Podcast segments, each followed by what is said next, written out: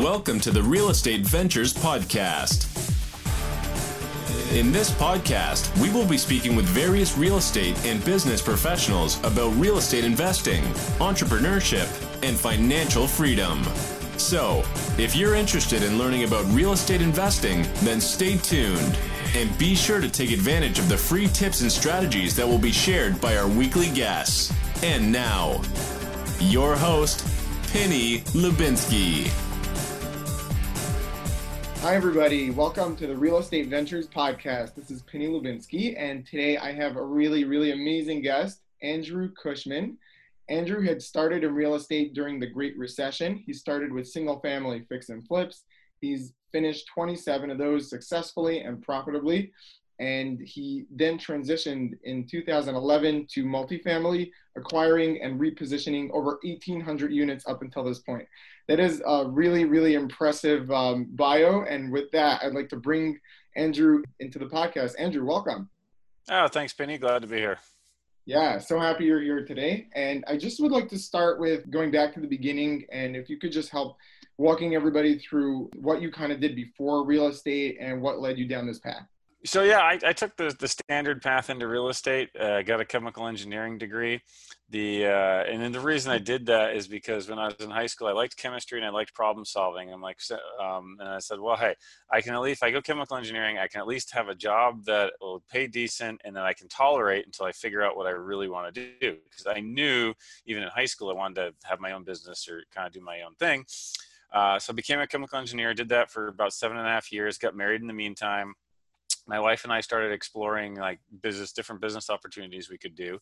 We discovered the house flipping, as you mentioned. So did our first one in 2007. Uh, that was successful. So I went and quit my job and went into doing the house flipping full time in Southern California. Uh, you know, high dollar, high equity uh, state. So it's great for flipping. Not good for cash flow so much, but great for flipping. And we did that full time for about four years and said, this is a great business, but you're only as good as your last deal meaning you buy a property, you sell it, you get a check, and there's nothing left. You're done. All right. You have to have to go find the next one. So said, all right, well, what what creates more lasting income? And also what's going to do really well from this point forward, right? This is, we are having this conversation basically in 2010. And we said, well, all right, all these people are getting foreclosed on, so they can't buy a house for seven years. So they're going to go rent. Also, we just had a, a major recession which means we're starting probably a significant expansion, which means more jobs, more household formation. So we said, you know, that probably means apartments are going to do well. So uh, we went and actually hired a mentor, someone who'd done about 800 units he kind of taught us the business as we looked at deals and did our first deal. Our first one was 92 mostly vacant units on the other side of the country in Macon, Georgia, and uh, went full time. And since then, we've done, like you said, about 1,800 units. We focus on uh, C plus to B plus assets in the Southeast United States. So. Cool. Wow. Super cool. So, Andrew, let me just rewind a little bit. When you were um, looking for properties uh, back, single family properties during the recession, um, was that something that you found easy or hard? Like, what was it like finding, getting a hold of that first property? It was exceedingly difficult because we were, you know, this was, like I said, 2007, that's 13 years ago. That's before a lot of the automated systems that house flippers use now were, were in place. So it was a brutal manual business. We were um, getting lists of people who had foreclosure notices and calling them, cold calling them, or knocking on their door and saying, hey, basically saying, well, we understand you're in a difficult situation. Is there any way we could help? And what we tried to do is, you know, we tried to walk them through all of the various ways to not sell or lose their house, right? Well, you can do this to get a modification. Just everything that we could do to try to help them stay in their house, we did, with the intent being, or the hope being, okay, 99 out of 100 people we talk to are going to end up keeping the house. But for the one person that it just they truly have no way to keep the house, we would hope our hope was, hey, if we authentically and truly tried to help them, if they do need to sell it, they'll choose to sell it to us, right? And so that and that was that was the business model that we used. Um, so yeah, it was. I mean, I would. It was you know seven days a week. It took six because I was working full time too. So was my wife, right? So I'd make calls before work in the morning. I'd eat while I worked so that I could during lunch I'd go park my car under a tree in the shade and make phone calls for an hour, right? I'd get off of work, go to the gym, come home, and make phone calls to nine o'clock at night, and that was basically seven days a week until we got our first one. So yeah, it was actually it was very difficult uh, to get started in flipping with that particular uh, avenue of doing it. Uh, but again, it is, is, more than worth doing, uh, and it's, as it you know obviously led to, to bigger and better things. So.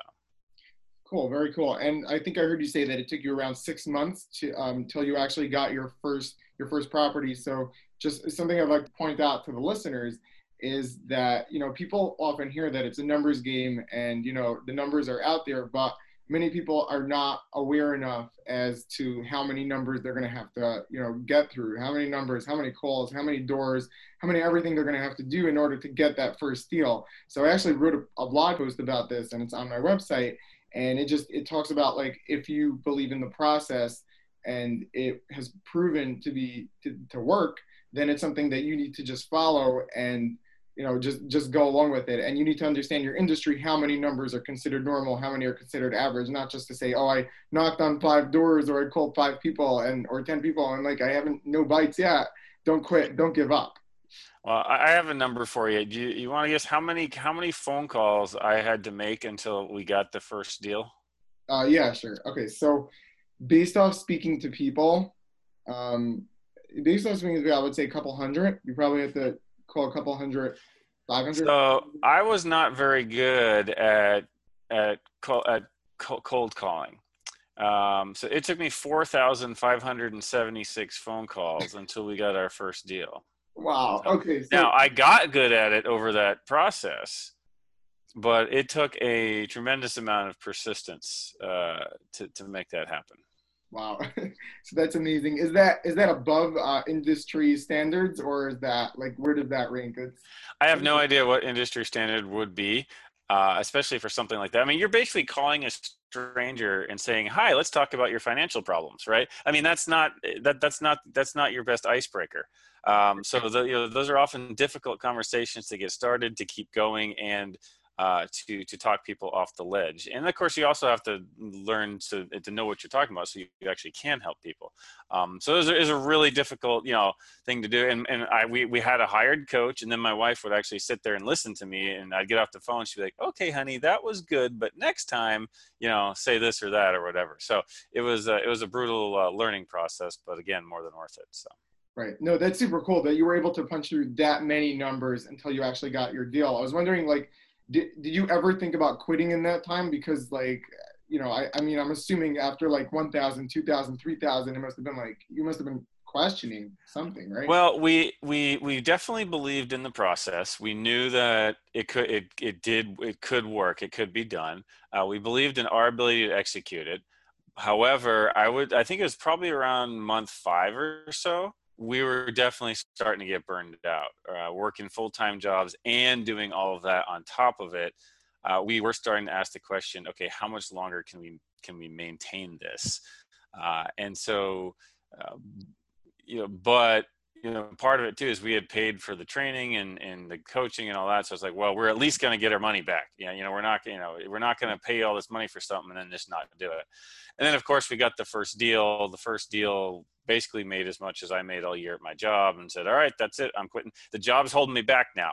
Right. If I can, if we can make more money on, on, on one house, then that means the job's holding me back. So uh, that's the point at which I left, uh, left, left the job. Wow. Okay, that that's incredible, and and essentially that first deal has led to the second, the third, the 27th, and then eventually to all the multifamily deals, the 1800 reposition. So it's amazing that that one deal, and nobody knows how far they are from it. And the book um, Three Feet from Gold talks about this a lot, like how you can't quit because you never really know. You may be an inch away, you may be a foot away, it may be your next call, and that can lead, that can totally change your entire life. So that's just amazing and, and very inspiring.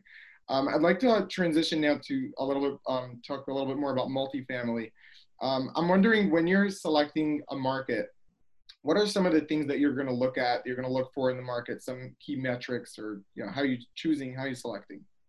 We have we have a very specific specific screening process for markets and even from from the macro level all the way down to the the neighborhood level and it's based on you know we're looking for a population growth uh, I, you know, it has to be positive. Ideally, it's higher than the national average. So the national average, you know, depending on what source you get, is right around you know 0.6 or 0.66 percent a year. So we want to be in a market that's maybe you know one percent growth or higher. That means you you know it's it's growing. It's growing faster than than the the nation as a whole. Uh, we want to be in areas where the median income makes the rent at the property we're going to own affordable to the vast majority of people in that market. So what does that mean? So that means that the average person make you know only has to spend let's say roughly 25% of their income gross income on rent at our apartment complex so if it costs $10,000 a year to rent a unit at one of our apartments then we want to make sure that the median income in that area is 40,000 because that means the median person can can can rent our apartment and only spend 25% of their their income on our units. And the reason you want that is one the economics of your property right? If you are renting to folks who can barely afford the rent and then they get a flat tire or you know the hours are cut back at their job then all of a sudden they can't pay rent right? Or so happens. Yeah or covid happens or yeah all kinds of so so you know you, you want to have uh you, your rent be affordable to the to, to the majority of rent people who live or move to that area. Um, and i'd say that the kind of the upper limit for affordability it tends to be about 35% above that. It, it's considered rent burdened. So that's that's a really really important one for us. Uh, we also don't just we also just have a hard cutoff at 35000 we won't go below that uh, because we found out no matter what the rent is uh, the difficulty of managing uh, the, the, the demographics below 35 uh, goes up exponentially. Delinquency, vacancy goes up exponentially, and headache goes up exponentially the further below you get 35,000. Uh, and kind of tied with that is crime. We don't, we do not buy in areas where there are high crime rates. Um, now, if we if we look at a property in just that property maybe has some crime but it's in a good neighborhood that could be an opportunity right? Because you can you can fix a property. You can manage it well put in you know security cameras and a courtesy officer and screen residents and not tolerate you know bad behaviors. You can clean a property up but you can't clean up the neighborhood. So if there's crime in the area or the neighborhood that's a that's an absolute no for us. Um, and can and also if, if someone who's looking at properties that you know are in crime areas, uh, the agencies, Fannie and Freddie Mac, they also stay away from high crime areas. So you might have trouble getting a loan uh, if the property that you're looking at in the neighborhood uh, has has crime issues. We don't buy in flood zones. That's just kind of a that that that's more of a business decision for us because if we're in a flood zone and the property 100 yards down the street is not, we're at a competitive disadvantage because we have to pay for very expensive flood insurance that they don't have to pay for. And residents aren't going to pay higher rent because you need flood insurance, right? They don't care. They just like, well, I'm, I'm going to pay this much for a nice apartment. And if your your property floods and all the downstairs units get lost to flooding and you end up on the news, uh, that's it's just you know, number one, it's, it's heartbreaking for your residents, and then two, uh, you're going to have a tougher time leasing, um, you know, down the road. You sometimes for a couple of years after something like that happens, and I've seen that happen in, in certain properties in certain markets. Fortunately, not ours, but so those are some of the things that we screen for. Mm-hmm. Got it. Now, um, for the person out there listening that happens to be living in a market that doesn't have this criteria, um, what advice would you give them? Like, would, would you say it's difficult to go across the country? Like, I know, I think you did on your first deal, you didn't do right in your market. Um, nope. Like, how difficult is that to do like out of, out of your own market? Well, one, I would say live where you want to live and invest where invest where you get the returns that you want that, that you're looking to get right? So yeah i live in california i would not i don't invest here for a lot of reasons. Uh, all of our investments uh, are in the southeast us we did have about 800 units in texas. Um, it's really not more difficult. The key is to build the right build the right team and put the right people in place Um, so yes, you're you're correct. Our first one was you know in Georgia, and we you know did that from California, and then everything after that was Georgia, Florida, and Texas. Uh, David Greene wrote a great book. Um, I think long distance real estate investing. It's focused on single family, but it applies just as much to multifamily, and it talks all about how you build that team and put those people in place. Right. So like for example, now if uh, if we've got a uh, you know uh, an urgent uh, off-market deal to look at in Atlanta, we have people that can go take a look, right? I'm not gonna like, okay, I gotta get on a plane, I gotta fly to Atlanta. No, we have we have people local who will go do that for us, um, and so it, it comes to you know building broker relationships, which that's through the you know phone calls and yes, you going out to a market occasionally. Uh, it's uh, finding management companies that can can help you with you know management and, and market knowledge and all of that. It's you know f- uh, finding contractors it's uh, finding attorneys you know all those people. But once that is in place uh, it actually becomes easier uh, because with the larger assets they support larger assets support staff uh, that that will handle the day to day for you and then also I've I've I've met um, I've I've met investors that get held back by having properties in their own market, and the reason why is it's way too tempting to get sucked into the day-to-day minutia of property ownership and property management when it's in your backyard right? Like oh there's a there's a leak in the you know the bathroom tub. Well you know it's only five minutes from my house. I'll run over there and take a look at it you shouldn't be doing that. You're you're an investor. You're you're either investing money in large in, in large deals or you're out buying and, and asset managing large deals. And uh, you should have you know a maintenance person or somebody else to do that little you know the little day-to-day stuff. And if you're going to scale to a couple thousand units or even a few hundred, you you can't be involved in that. Yeah, you will you will hit your personal bandwidth really quickly. Got it. And th- that makes sense. And that was essentially the reason, from my understanding, why you left single families because you didn't want it to be um, almost like a full time job. You wanted the ability to be able to scale and really to have more hands off. Um, so going over to visit the property that would be on the next block, that would be counterproductive and, you know, would really hold back investors from scaling because they get into that rut of trying to feel like they can do everything themselves. And then maybe they should just uh, sweep the alleys and take out the garbage because they can save money by not, not hiring a maintenance crew or whatever. So yeah definitely uh, as far as like scalability that makes so much sense. And um, as far as the book that you mentioned before by david greene i actually read that as well and he talks a lot about you know setting up really the right team members and he he, he mentions a lot a lot of times in the book um, rock stars no rock stars yep. and the importance of setting up the right team members the right people that you can actually trust you know that have mutual you know the same interests as you um, the same vision the same business goals like how important is that um, so i'd like to transition to the next question about um, a little bit more about your team. Like, how do you select your team members? Um, what does your team look like right now to be able to do, you know, large um, volume of properties like this? As far as the our, our active team that's uh, um, that's that's involved in in day to day operations is, of course, we have myself. We have a uh, basically a kind of an office manager slash admin ninja that's been with us for uh, geez, I guess seven or eight years now, and just kind of knows everything and can can handle everything. And then we have two people that are um, uh, acquisitions and asset management. That's our actual our core team. And then everything else is is largely third party. So property management is third party, and then what we do is we we've outsourced property management by bringing in third party property management company, but we keep asset management in house um, and so what we do is we we manage the management very very closely.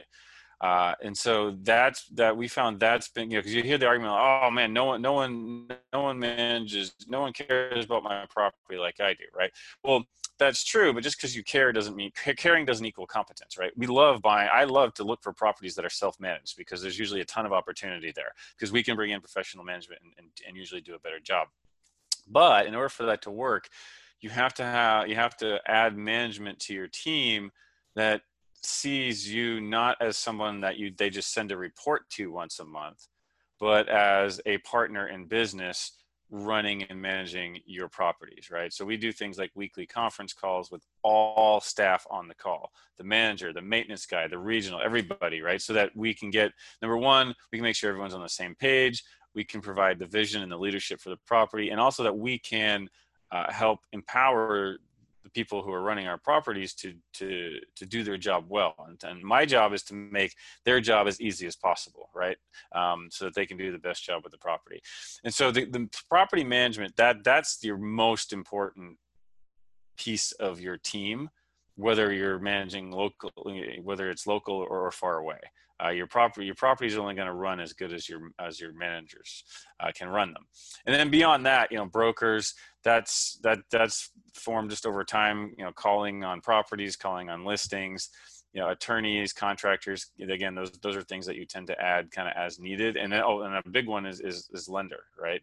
Because uh, your lender financially is your biggest partner. If you're buying a you know one million or a ten million dollar deal, they're typically coming in for 75% of that, right? So they're they're they're in in, in one sense, they're your biggest partner. So. Right, and they're also like they're they're aligned the same way you would be, uh, um, almost naturally. And as far as the um, property managers, like how have you ever had any like horror stories? Uh, with property managers not producing or not showing that, that they don't care on the same level that you as the owner would care or have you found most of them to be you know pretty competent yeah, well, I mean, whether you're self-managing or third party, you're always going to make hiring mistakes. I guess let's just call it that, right? Or um, things change in people's lives that cause them to change their behaviors, right? So yeah, we um, we I can think of one in particular where a manager started off fantastic, and uh, I believe their personal life had some changes and their performance at the property rapidly deteriorated uh, and they started you know saying and doing things that were not appropriate for a property manager. And so yeah we had to let that person go uh, and you know for a few months uh, the property performance did suffer because you know she was not running it as well. And uh, you know we we replaced her, and then of course the new person um, who's you know leading the team there is done is doing an amazing job, and the property is doing you know better than it than it ever has. So yeah, that will happen. The key is to not let it go on for too long, right? Uh, don't be afraid to recognize when a person is no longer a good fit for your team and for your property and and also realize that letting someone go um, in many cases they already know that that's what needs to happen. And surprisingly frequently are relieved when it does happen right? And sometimes it even frees them up to go do something that is a better fit for them. So it's not always you know laying somebody off or saying hey you know what? We, we can't work together anymore isn't always a, a negative thing. Sometimes it definitely is. I mean there's no question about it. It's, it's probably one of the, the least fun aspects of the business. But the, yeah it's it's is, is you will make hiring mistakes and if you do, the, the key is is to correct it quickly. Got it. And um, I'll just add on that. I was just reading a book by Lee Cockerell. He's he was like the top manager in Disney World, and his perspective on firing is that you're actually doing the person the biggest favor in the world by letting them go because it's obviously not their best talent, their best fit, and and he believes that everybody has a lot of potential and everybody you know has something that they're really good at. So by letting them go i guess you know in a nice respectful way you're helping them find what they're really good at. And then you know that lets them get to the next level of their life of their next stage of their career you know successfully. So you know that's just his perspective on that. Um, all right so let's transition to the final four. These are more rapid question answer style.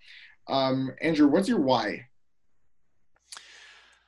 uh, it's really, I mean, it's pretty, pretty broad based. Um, for me, it's the really the the freedom that commercial real estate brings, and then all of the benefits of that, right? So, with financial freedom becomes the ability to spend more time uh, you know with my family. I get i have the i have had the blessing to work from home not since covid started but for the last 13 years wow. right? So that that that's a lot of time uh i got to have been able to spend with my wife and then now the kids right? Especially with the kids now because they're doing school from home right?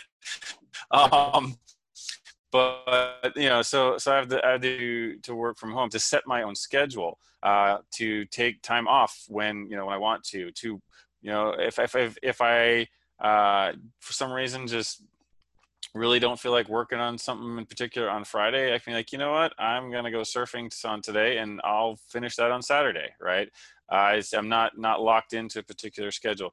And then um, the, you know the financial benefits are significant if you do the business right, if you treat your investors well, uh, if you do good deals. Uh, and there's there's a lot of things you know you the the more financial and time resources you have, you can help more and more people with that, right? Um, so that so that's some of it. And I, I love to like I said I've mentioned already. I love to surf. I love to ski uh, I love the freedom to be able to do that when the conditions are good. So. Right, that's super cool, and I feel like the the time freedom is so valuable. Like I always, I don't know why I have this like image in my head of like being like 58 years old and like going to ask like my boss or somebody going to ask their boss if they can leave work early to go to the dentist or something like that. Like that just like freaks me out. So, you know, being able to control your own time, that's crazy valuable. Um, all right, next question. What's your favorite book? Yeah, well, my real favorite book is is is uh, "Staying Alive in Avalanche Terrain," but that doesn't apply to uh, to real estate. So I would say for for real estate, is probably you know there's there's a couple. I uh, you know Chris Voss never split the difference. Uh, Jim Camp start with no, and then uh, Dale Carnegie's How to Win Friends and Influence People. If you notice, all three of those books are really relationship books. They're not this you know they're not here's how you buy a house right and uh, never split the difference and start with no or focus more on negotiating and how to win friends and influence people is just more general relationships um, and of course you know how to how to interact with people. And the reason for that is real estate yeah it's numbers yeah it's assets it's cash flow it's this and that but to truly be successful in this business and really any business it's all about relationships and interacting with people and how you do that. Um, so you know those the those those three books or at least the concepts that are taught in those books uh, to me are of, of utmost importance um, and, uh, and above anything else uh, as far as you know doing a p&l or anything like that so. Got it. Cool um, what would be your best advice for somebody just starting out getting into real estate? Decide what you're going to do and then pursue it with relentless persistence, right? Um, you know, if I hadn't have made call number 4,576, we probably wouldn't be talking right now. Uh, and, and so, you know, there's, there's, you know, sometimes you ask the question, well, geez, you know, how do I know when to quit? Well, if you're doing something that you're not sure if it works and you've been doing it for six months or a year okay maybe maybe maybe that's something that you know shouldn't be pursuing or doing right? But we know real estate works. That's one of the beauties of this is, is you don't have to figure any of it out. You can practice r&d right? Rip off and duplicate. And, and that's not in a malicious sense. That's find someone who's already successful at what you're doing and all you have to do is copy them. There's trillions of dollars of real estate. There's enough for everybody to do this. So it's not a question of does it work? It's a commitment it's a question of learning how to do it and then deciding to persist long enough until you succeed at doing it. So it's that it's that persistence Super cool. And by the way, I just want to add something on that as well. Um, you mentioned that there's billions of dollars of real estate, or and you know everybody can be good at this. And I think that there's two different mindsets. There's the scarcity mindset, and there's abundance. And I feel like, and people preach this all the time. Like if everybody has the abundance mindset, that everybody um, will be better off if everyone helps everybody and everyone shares their value with everybody, then all the investors and everyone that's trying to be good at it is just gonna it's gonna raise their game and everybody's gonna be able to improve together. So it's not like mm-hmm. oh i'm sharing with you so now it's taking away from me to give to you. No i'm making you better and someone else is making me better and that person's making someone else better. Everybody's rising together with the tide. So that's like super cool. It's, it's an amazing mindset and like very valuable. Um, what would you say your favorite hobby is outside of real estate? Uh, backcountry skiing so okay. that that's where you, that's where I don't ride the lift. We we we uh, pick pick a pick a cool looking mountain and say, all right, we're gonna climb it and then ski it. So cool, super cool. All right, Andrew, thank you so much. One last question. Where can people reach you if they have any questions or anything else? Yeah, I mean, on all the social media channels, but the best way is just uh, go to, uh, you can Google Vantage Point Acquisitions, but it's vpacq.com and there's uh, there's a couple of tabs on there. One, you can just send us an email, and that and to you know to connect that way. There's a tab on there about our mastermind for people who are looking who've already done a deal of some kind or just looking to grow and scale. Uh, so yeah, that's that's the best way. Go to uh, vpacq.com and look forward to connecting. Yeah, awesome. A- Andrew, thank you so much for joining, and thanks for sharing so much value. And wishing you lots of luck going forward. All right, good talking with you, Penny. Take care. Take care. Bye.